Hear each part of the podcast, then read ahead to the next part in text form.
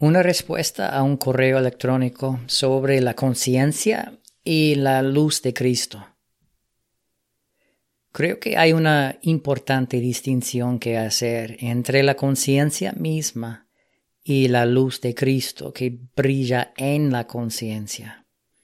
Yo entiendo que la conciencia es una facultad o función del alma creada dada a nosotros para discernir, incluso aparte de la información y educación externas, entre lo bueno y lo malo, entre lo correcto y lo equivocado, eh, lo limpio y lo impuro, etc. Ahora, la conciencia es un don muy bueno y una importante parte de lo que nosotros somos, pero no es la luz o la verdad de Cristo. Tampoco es perfecta. De hecho, como dice Pablo en varias cartas, por la contaminación del pecado, la conciencia puede llegar a ser corrompida, como dice Tito 1.15, o cauterizada, primera de Timoteo 4.2, o incluso mala, Hebreos 10.22. Por lo tanto, está en varios grados en gran necesidad de ser purificada o limpiada. En cambio, la luz de Cristo es una emanación o manifestación de su naturaleza misma, que a veces brilla en nuestra conciencia, a menudo comenzando cuando somos jóvenes, antes de ser cauterizados, condenándonos, reprobándonos y convenciéndonos de males y peligros espirituales que quizás incluso nuestros padres o nuestra cultura llamarían inofensivos o normales o incluso buenos.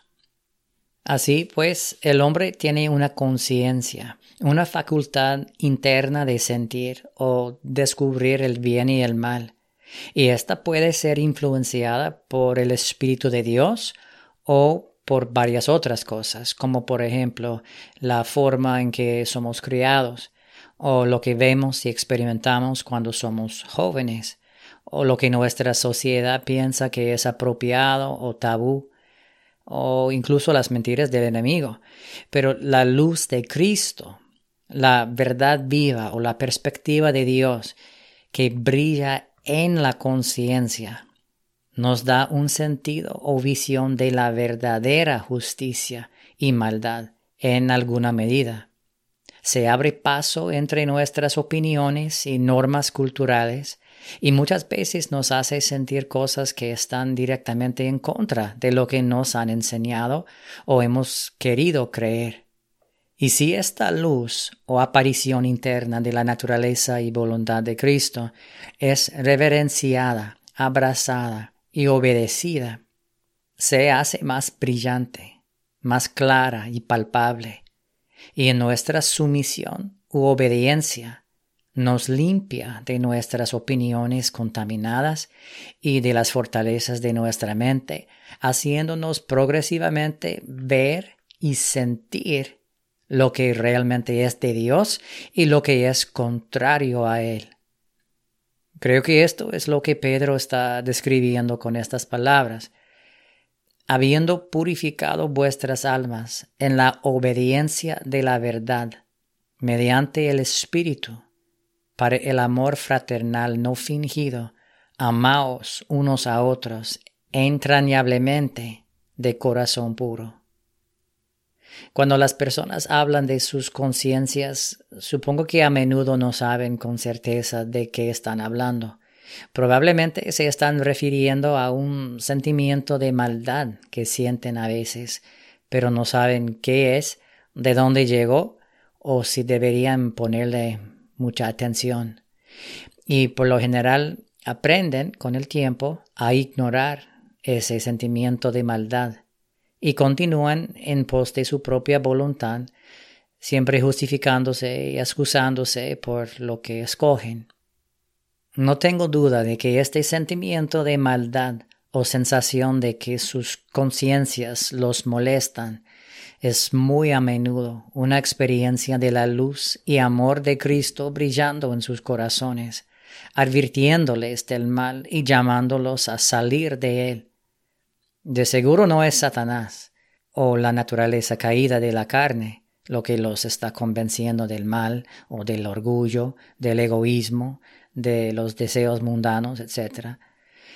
Y cuando no le ponen atención a estas convicciones o reprensiones, o cuando tratan de suprimirlas, entonces las sienten cada vez menos, hasta que, como dice Pablo, pierden toda sensibilidad.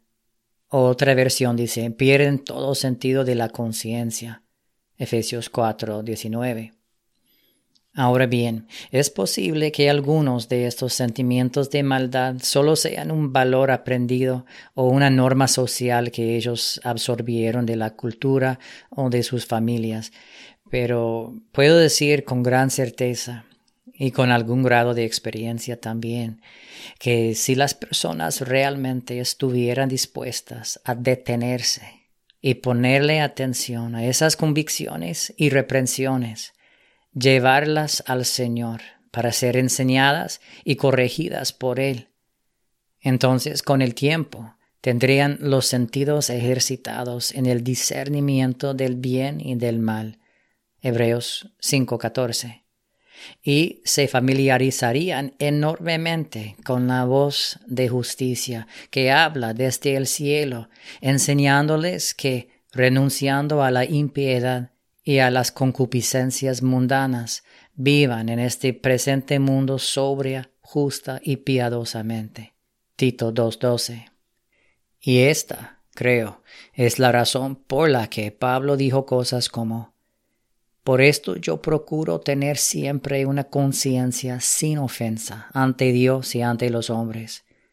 O varones hermanos, yo con toda buena conciencia he vivido delante de Dios hasta el día de hoy.